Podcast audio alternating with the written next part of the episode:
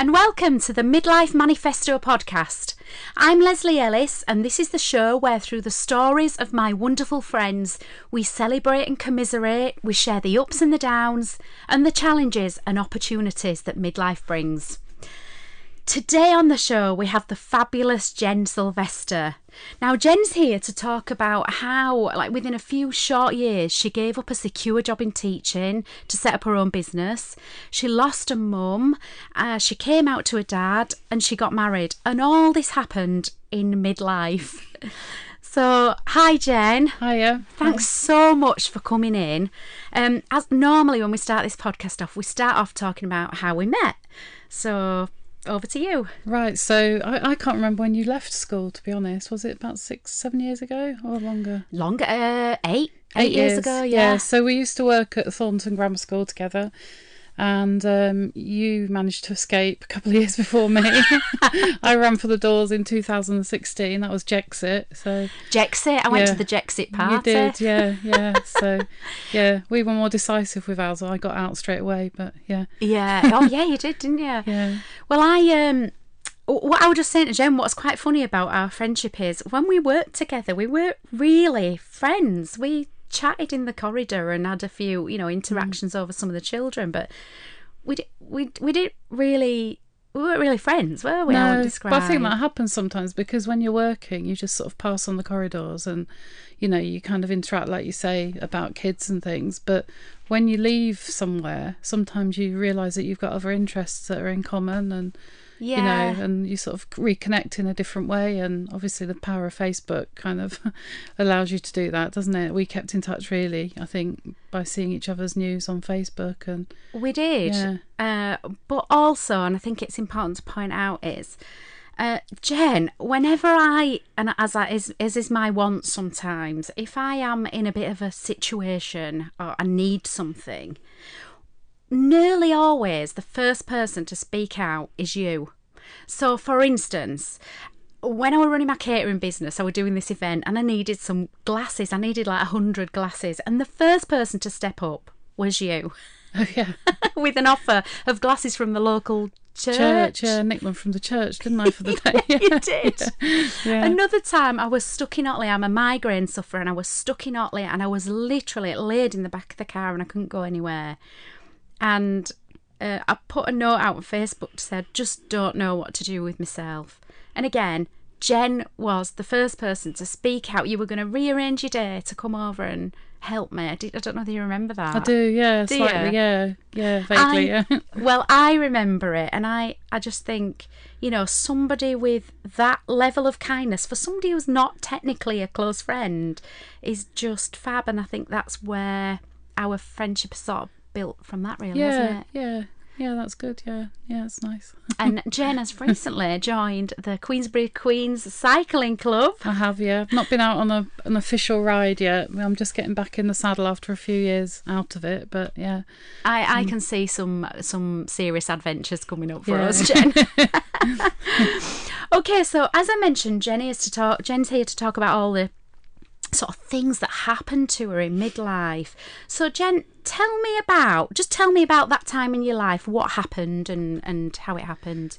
So um, I was teaching full time in a in a school in Bradford. Um, I was head of faculty, and you know, very secure job. Um, the school was going through quite a lot of changes at the time, and what with sort of government policy and um, Michael Gove, there were um, issues and and things at school that I wasn't particularly enjoying, and I didn't like what was happening in education, and um, I just decided well i'd lost my mum um, in 2015 um, who'd been ill for a, a lot of years eight years. She'd had a massive stroke um, and was paralysed and couldn't speak for the last eight years of her life. So that was a massive burden.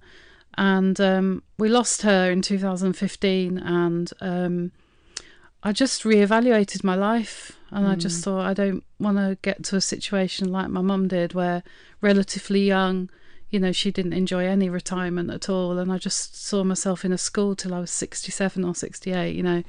So um, one particular afternoon after a particularly bad um, afternoon with really naughty kids difficult kids and and just a huge workload on a whim, I just went and handed in my notice. Did, was- did it happen like that? yeah, it was just like that. Yeah, it was a complete. Yeah, I phoned my partner at the time, and um, who is still my partner, but she was just my partner at the time, and now we're married.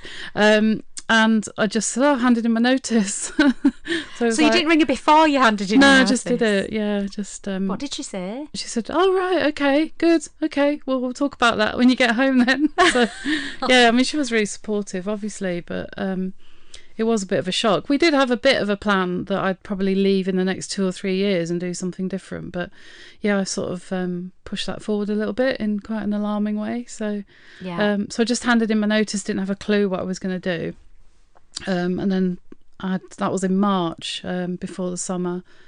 Um, so and did then you finish in the summer? yeah, finished. Yeah. Yes, I finished in July 2016, um, and we were getting married in May as well in 2016. So, um, yeah, it was um, it was quite a and Fiona got um, made redundant as well at the time. So Did you know when you handed your notice in? Or no, that that, happen happened after. Oh my goodness! Right. So okay. it was a little bit.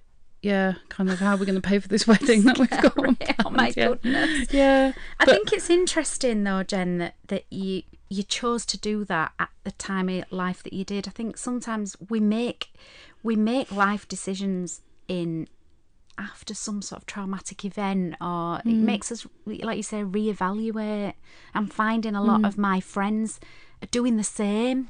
You know you get to this age in life and you can see the trajectory the way it might go mm. and that sort of it's just something that like pushes you off your off track doesn't it? And thankfully uh, in a lot of cases. Yeah, and I, I think um, I mean I've I've always not been too much of a risk taker, and I always thought teaching was really secure, and I'd be there for life. It never occurred to me that it, I wouldn't be, to be honest, and um, it. You know, something just went on that day in my head. You know, even though I had been kind of toying with the idea of leaving teaching at some point, that afternoon I, I went and did it, and I didn't. I just didn't feel anything. You know, I didn't feel panic. I didn't feel anything. I just thought, that's it. empowered I've done maybe. it, you know, I've done it, and what will be will be. And I didn't feel particularly scared about what would happen in September when the money stopped and I didn't have anything to do, you know. Mm. So yeah, and then I started, I started thinking about things I could do, and I came up with some all sorts of weird and wonderful um, businesses that I was going to set up.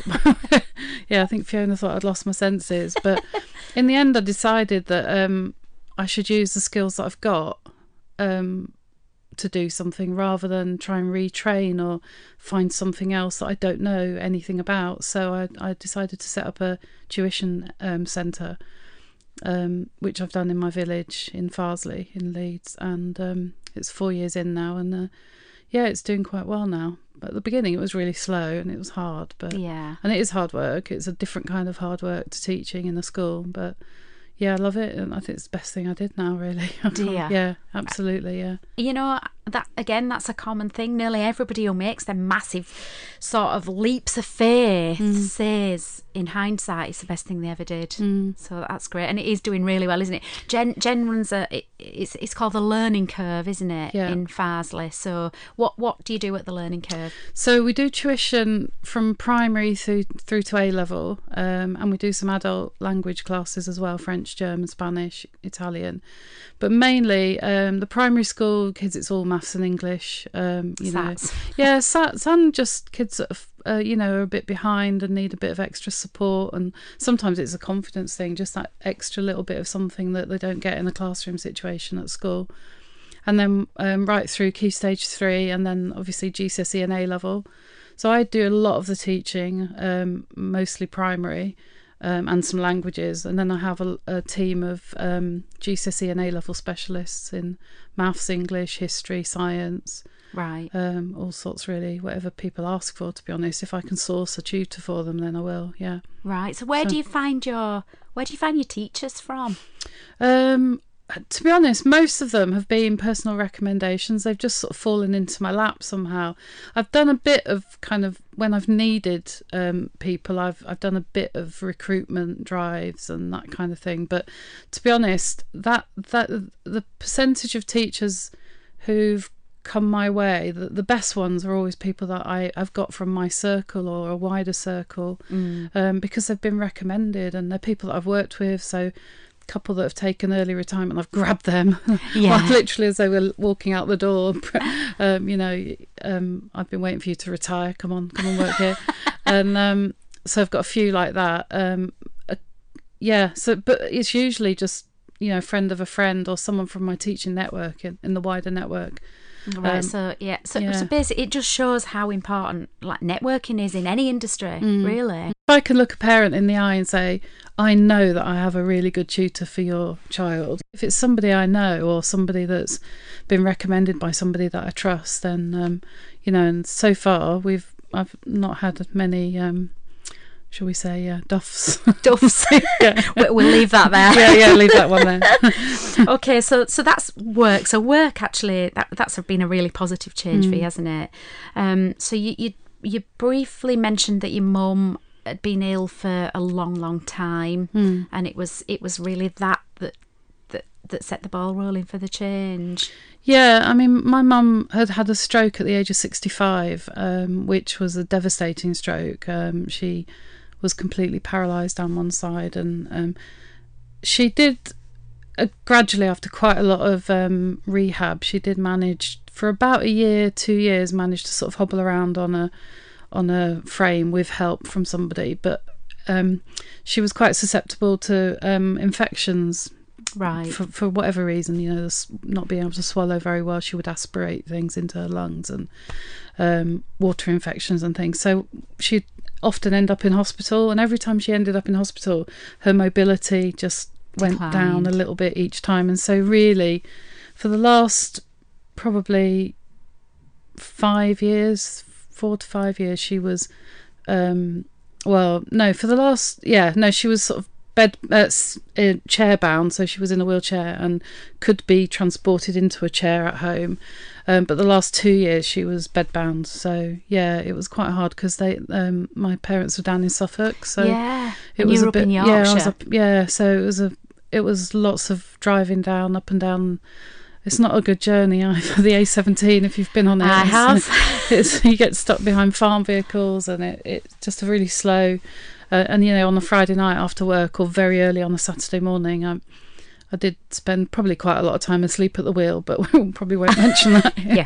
yeah Move on. lots of coffee yeah yeah So tell us about Fiona, because Fiona came into the picture. Was was that um, while your mum was ill, or yeah 10 years ago i met fiona in um just before my 40th birthday um, um, we're both the same age. She she will say that she is younger than me, but only by ten months. So.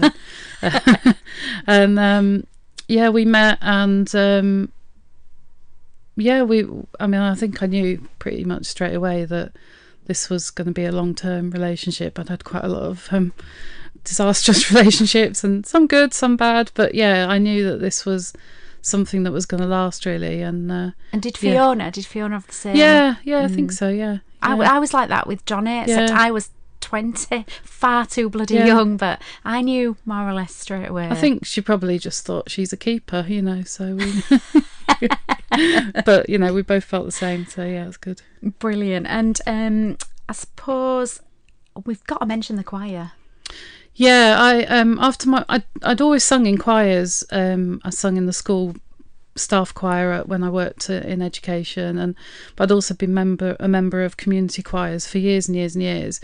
Um, but then in those years when my mum was ill and I was doing all that travelling backwards and forwards and emergency journeys, often when she'd sort of got you know very poorly, um, I um, I gave up being in the choir. I just couldn't commit to it. Um, you know, it was just too much.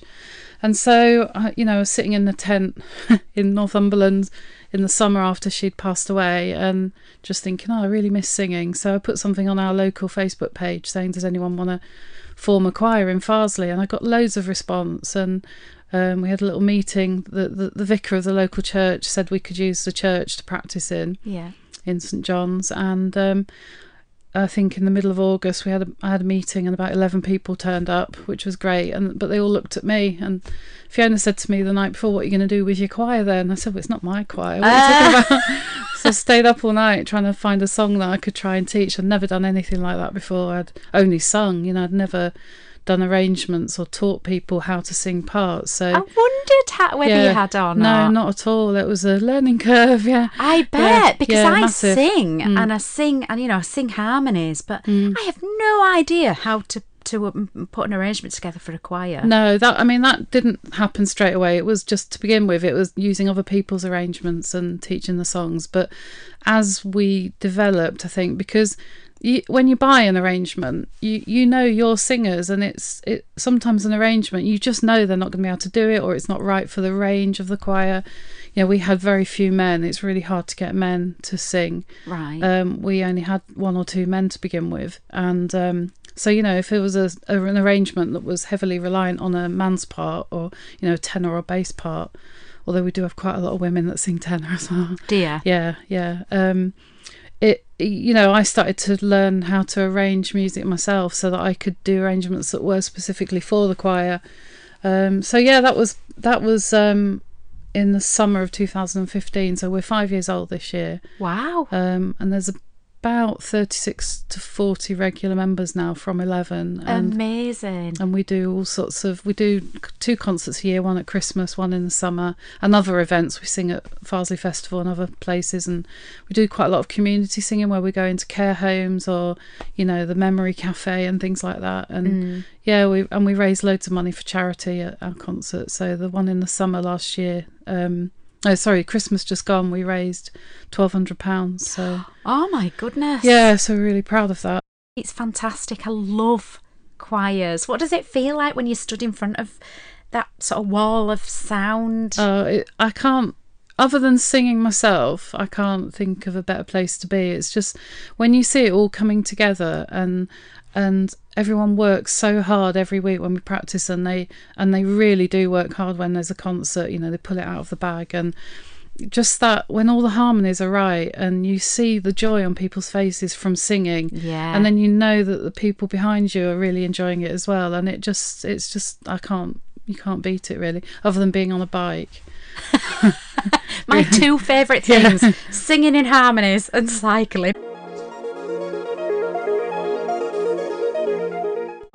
We need to talk about your dad because um, I'm interested in sort of his views on homosexuality and how that affected you. So tell tell us a little bit about about your dad. yeah my dad so my dad um is a cross between alf garnett if you can remember him can. and um del boy so he's a you know from london london born and bred um very very kind of traditional ideals and values and views um i'd say you know fairly right-wing politics Mm-hmm. ukip I know you. You, just, Yeah. you I I think of him as UKIP dad because Yeah. that's how you describe him. Yeah, he he was a UKIP. Um, he was an elected UKIP councillor in in Suffolk. So, yeah, um, he he's always been quite um, extreme with his views on homosexuality. When I was growing up, I mean, I think in my teenage years, I was, I was, I was. I don't know really. I don't. I didn't have any concrete thoughts that I was gay, but I did. I mean, I had all the. I had crushes on Cagney. I have Cagney Lacey. You know, I, I was. I think I'm straight, and even I had a crush well, on I think Cagney. everyone has, to be fair. Yeah. Um, and I and I played a lot of tennis when I was younger. So I, you know, all all the female tennis players. You know, there was a bit of a fascination with what was going on with Navratilova at the time because she was coming out and Yeah, yeah. defecting and you know and I sort of had a you know a healthy interest in all of that and and I was a bit of a tomboy I played football and in those days girls didn't play football I mean it's really why girls do play football now it's Yeah, a massive yeah. thing but Yeah. if you did then you were the um you were you were not the norm it wasn't normal um and I played football um with the boys at school you know Mm. and I loved football and I and you know I think people just thought I was a tomboy you know but I used to hear things from my dad in the 80s you know um when AIDS was um first um um coming out he would you know express quite violent views about um gay people you know visiting gay bars and doing something about it that kind of thing and Right. and and you know that it's a sickness and that kind of and I, so I so I think any any kind of feelings that I did have that might have suggested that I was gay, I kind of suppressed them really. Understandably. Yeah, and didn't didn't do anything about it, you know, and you know that uh, my relationship with my dad's never been particularly easy. Um, we don't, you know, and so even without that, I didn't feel I could talk to him about emotional things or show any kind of emotion. It wasn't done in our family, you know. You you just got on with it, stiff upper lip, and so it wasn't something that I felt that I could address, and I wasn't really sure myself anyway until my twenties. So Did you yeah. talk to your mom? Could you could you talk? no, I, no, I, I, I, no. In lots of ways, my mom kind of did what my dad told her. Yeah, I, I this is all Yeah. resonating. A lot of this is resonating with me. Yeah, Mm. she, a lot of her views, you know, I don't think she, if she if she didn't have those views, she wasn't. I don't think she felt she could express them in front of my dad. Yeah, yeah. So yeah, so I didn't. I couldn't really talk to anyone um, in the family. You know, it Mm. was. Um, yeah, although they all tell me now they knew. it was so obvious. they? Yeah. Oh yeah, we all know. You're just Jen though, aren't you? You know, we don't care. We've never cared, you know. They they knew. Yeah. That's interesting. I Yeah. went to school with a friend, and um, I just assumed that she was gay. Mm. I never asked, but I just assumed. And then she got married to Mm. a man when she was 18. And uh, years after, we became friends on Facebook, and I saw that she was with a woman. Yeah, I think I mean there's a lot of people that have done that where they've they've just not realised until they're older. But I I've got a lot of friends who a bit older than me, maybe 10, 15 years older, that they all got married in those days because that's what you did.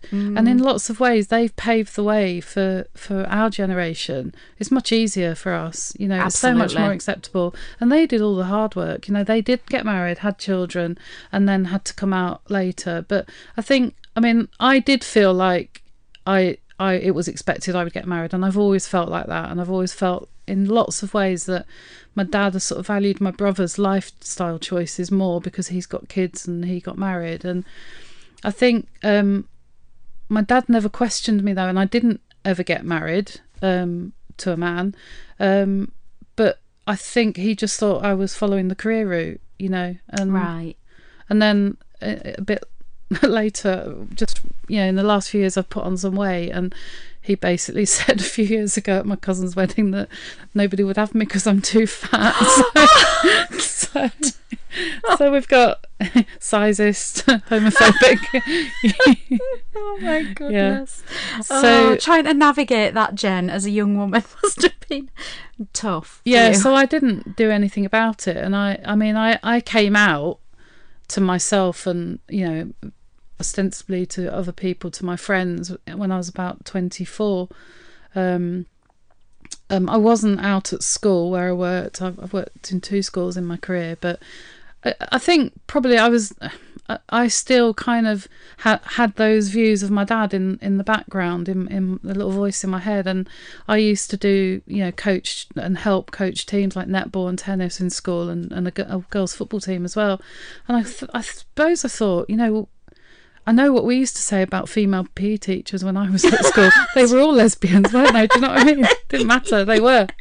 And and I used to think, you know, we used to say, well, she'll be looking at us in the changing rooms, and and I suppose I felt that I, I, I had those views somehow in the background in my head. So uh, I and, and just in a teaching environment, I didn't feel it was appropriate to be, to be out really.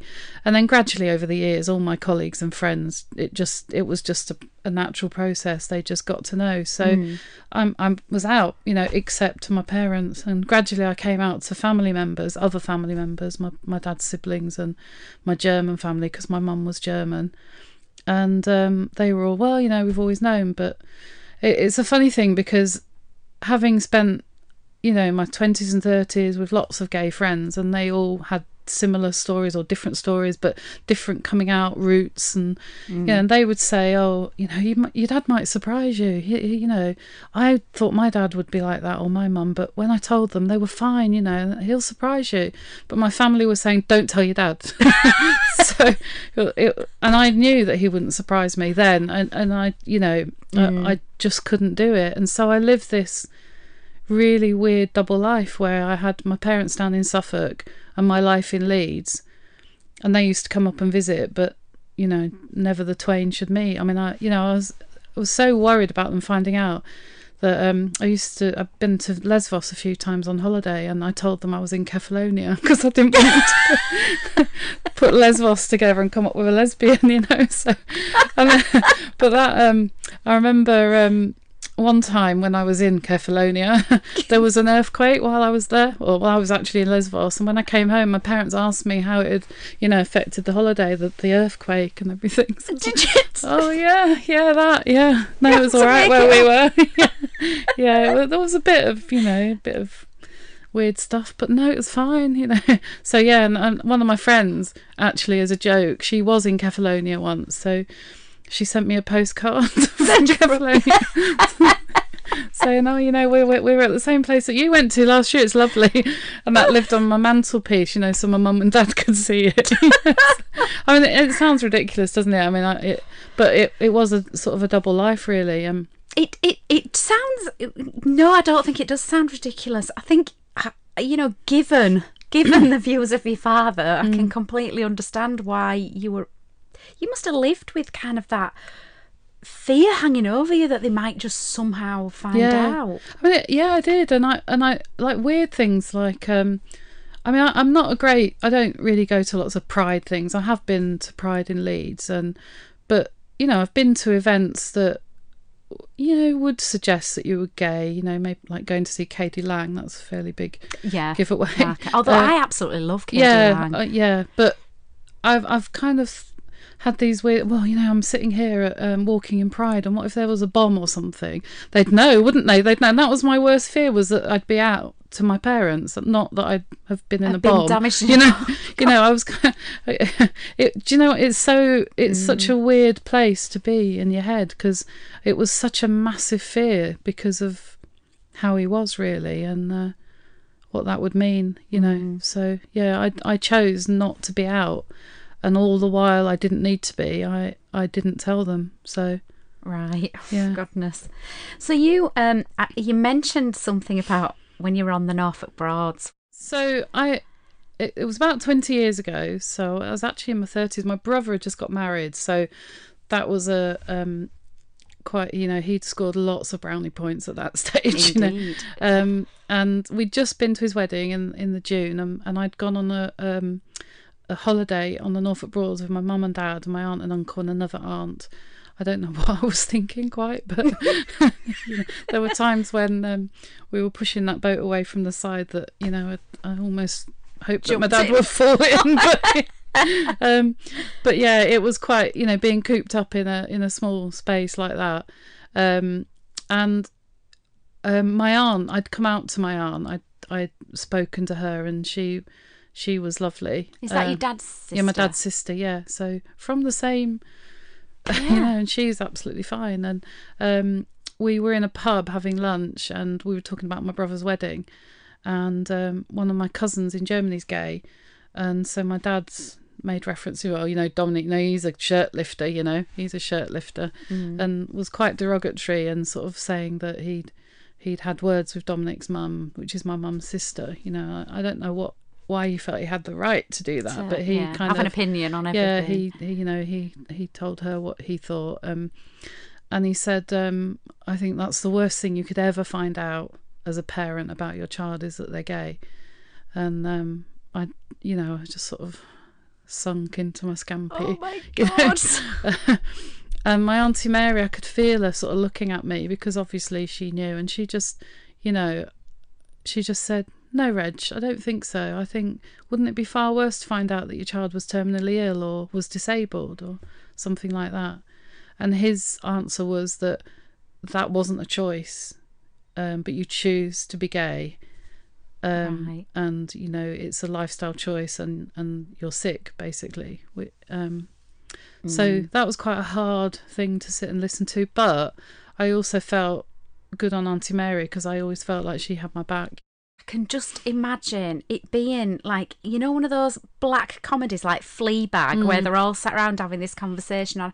I can just imagine you your face and your auntie's face and Yeah. just I, I just it's just one of those kind of weird. Yeah.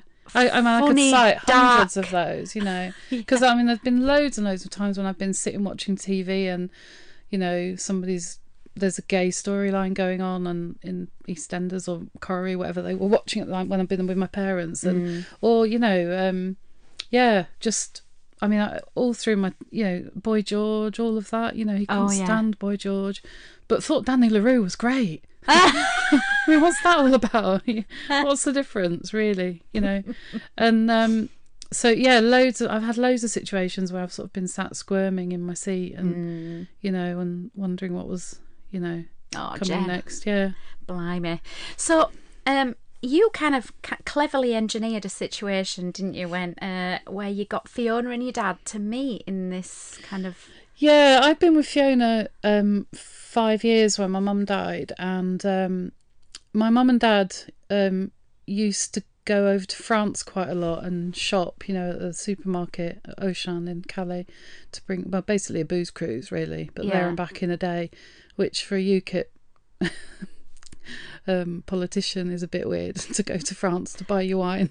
yeah. and I have to point out the irony. He married a German. yeah, too, yeah, yeah. Yeah, but so did Farage, so there you go. Well, yeah. Yeah. there you go. um, so he used to do that quite a lot. And when my mum was poorly, um, I used to go down to Suffolk and look after mum while he went and did his his um, little he calls it a smuggling trip, um, and which is also ironic because then it wasn't smuggling because you could do it, but in the future it may well be smuggling because Do you think he'll still do it? I don't know. It depends. If he's allowed one bottle, he's not gonna, one liter. He's not going to, is he? Um, so he used to go off on his own, and um, he used to sort of say, "Oh, it'd be much better if I had someone to go with," you know. And uh, and um, I told him, "Well, my brother would that would be great because he drives past the M25, and my brother lives not far from the M25 on the way to Dover." And oh no, I could do with somebody nearer, really, you know, like you. And I thought, well, I'm in Leeds, Dad. How does that work? And he wanted me. What he meant by nearer was I would drive to his and be with be him. near it, yeah, yeah, but then I'd be nearer, wouldn't I? You know, if I drove 200 miles from Leeds to his house. So um, I knew uh, we I knew that I had to um, clear my mum's clothes out because uh, she we we got a lot of stuff at, at my dad's that that was still there of my mum's, and so I said to my dad that my friend Fiona would go with him to France. And I'd spend the day, you know, sorting through mum's clothes because I needed to do that on my own, to be honest. And so that's what we did. So Fiona went on the, um, um, on the journey to France with my dad, and I stayed at home. Yeah, so um, he got to know Fiona on, on that journey, obviously, and thought she was great. You know, they both like wine and had loads to talk about, and yeah. um, it, I, uh, it was a bit squirmy for her as well, though, because I think it was a day that I it was either America or Ireland um, made um, same sex marriage legal. I, I can't remember, but you know this was going on in the radio, and my dad was like, "What do you think of that?" Then you know, so Fiona had to deal with that. So, so he knew Fiona. He'd met Fiona, and he'd also um, met her a couple of times in in the last year of Mum's life, really, because um, she my dad was ill for a time in there and Fiona helped me care for mum so he knew that I had a friend called Fiona and he knew that he'd met her and he really liked her so um, I think that helped us out further on down the line to be honest So I suppose we need to kind of um, talk about you. You and Fiona were getting married. yeah Dad didn't know. No, dad dad didn't know and we were getting married in May 2016 and so that then became my deadline for coming out to him because up until then it'd always been I live in Leeds, you live in Suffolk, never the twain shall meet. But obviously um we were going to invite lots of family and we were going to invite him and we had to I you know had to come out to him basically.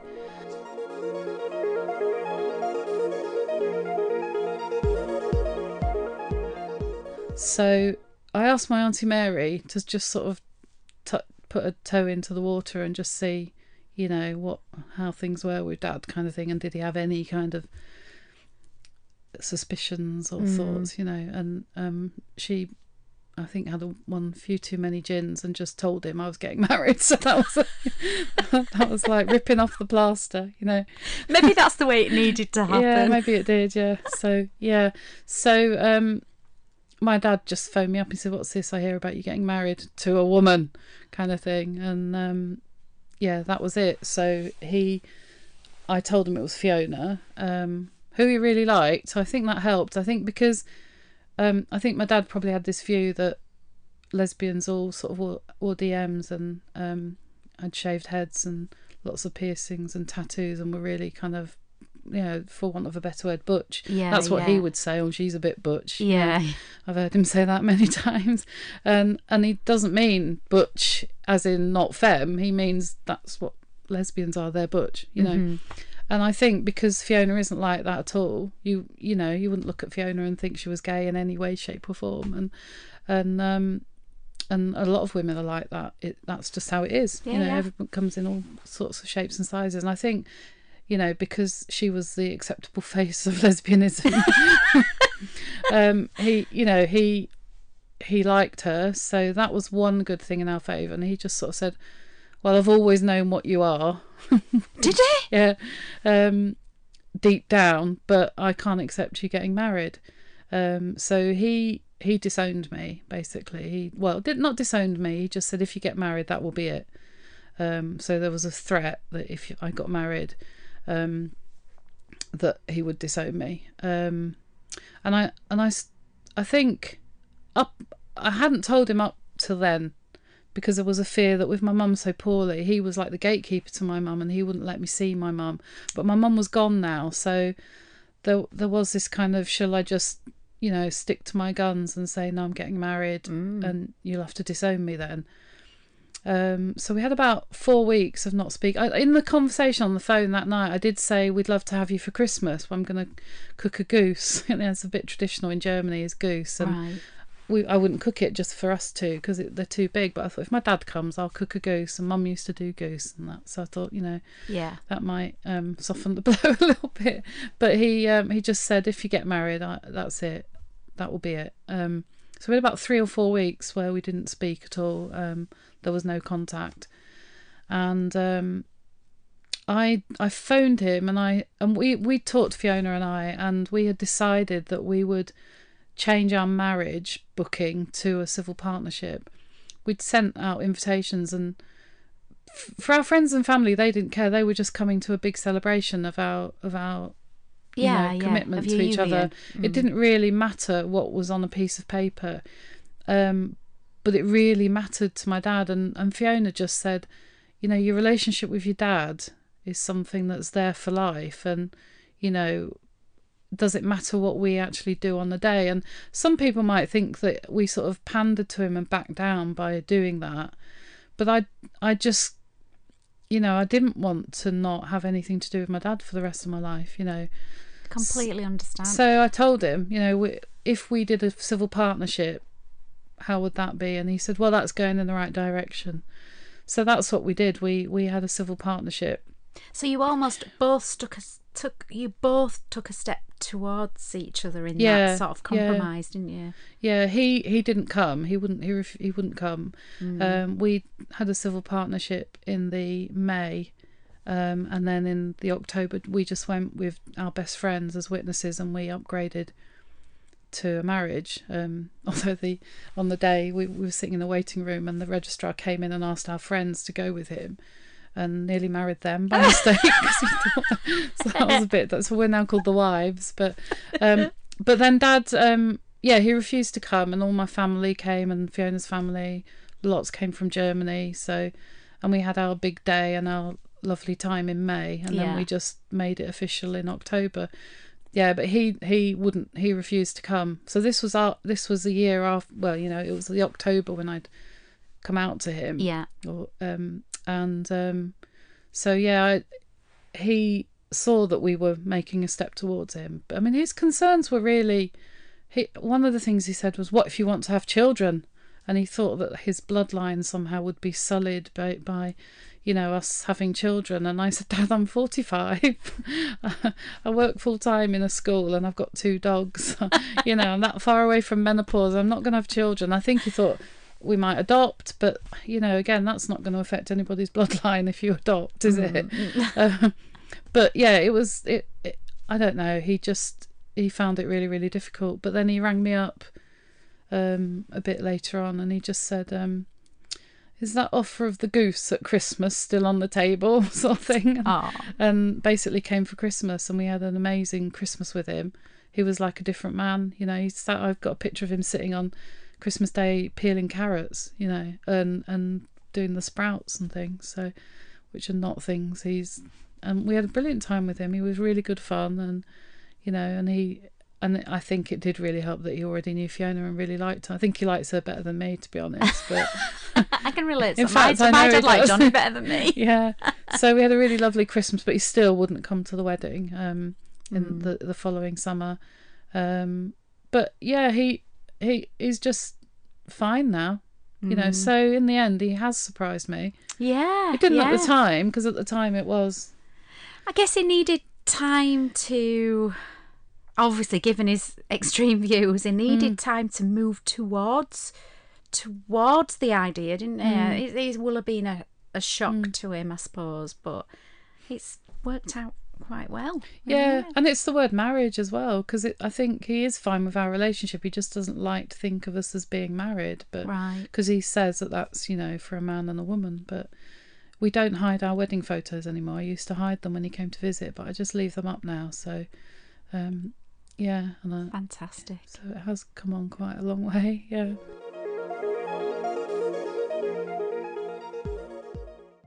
When we first talked about you doing this podcast, uh, you were a little bit reticent about talking about this.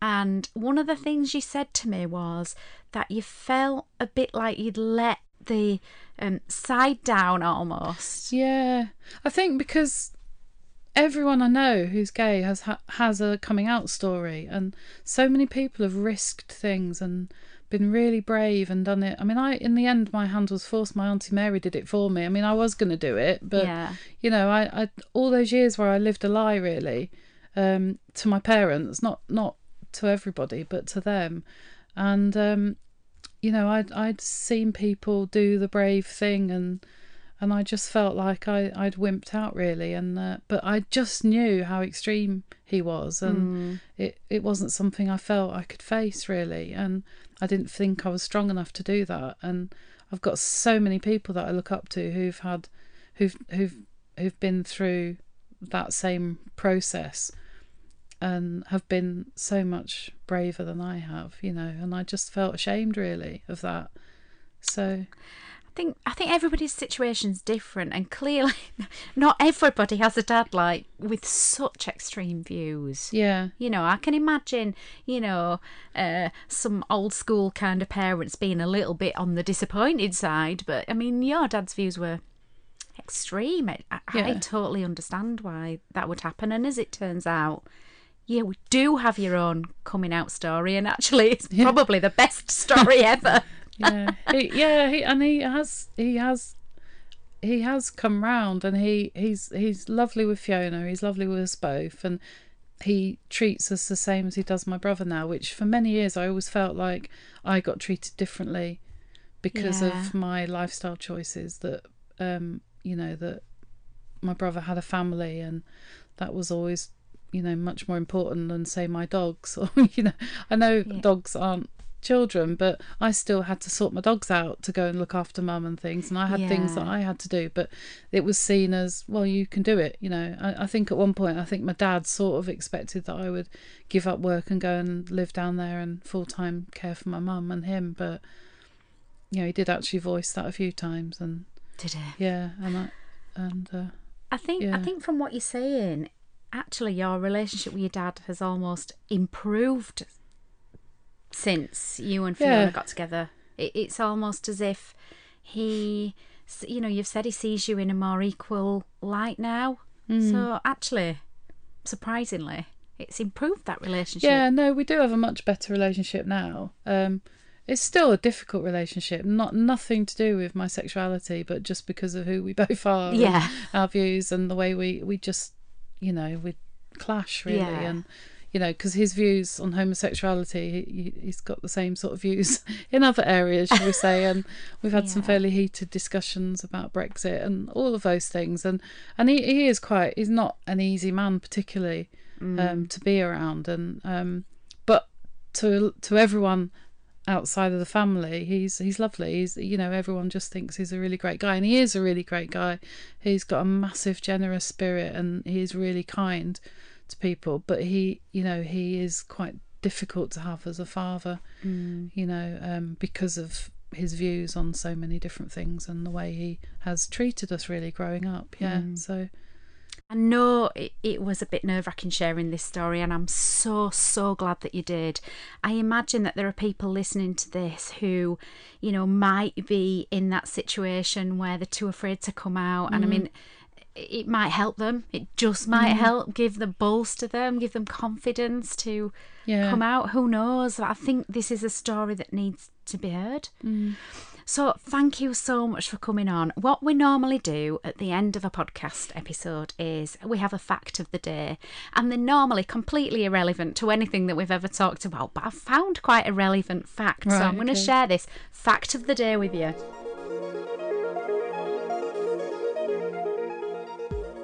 So, Jen, did you know that in medieval Arab world it was believed that a girl became a lesbian if she was nursed as a baby by someone who ate celery and rocket? Right. Okay. okay. My mum was always getting me to trying to get me to eat celery. I couldn't stand it. Was she? Yeah, I hate celery. Ah, you see, I love celery. I No, I loads think of it's that. the worst thing in the world. Celery. Do you think she ate a lot of celery when she was? she loved celery. Yeah, she used to just eat sticks of celery. Just you there know. might be something in this. yeah, there might be some. possibly. Yeah. Right. Well, thank you so, so much for coming on the podcast. I've really, really enjoyed listening to your story, and I'm sure everyone else has. So, Jen Sylvester, thank you so much. Thank you.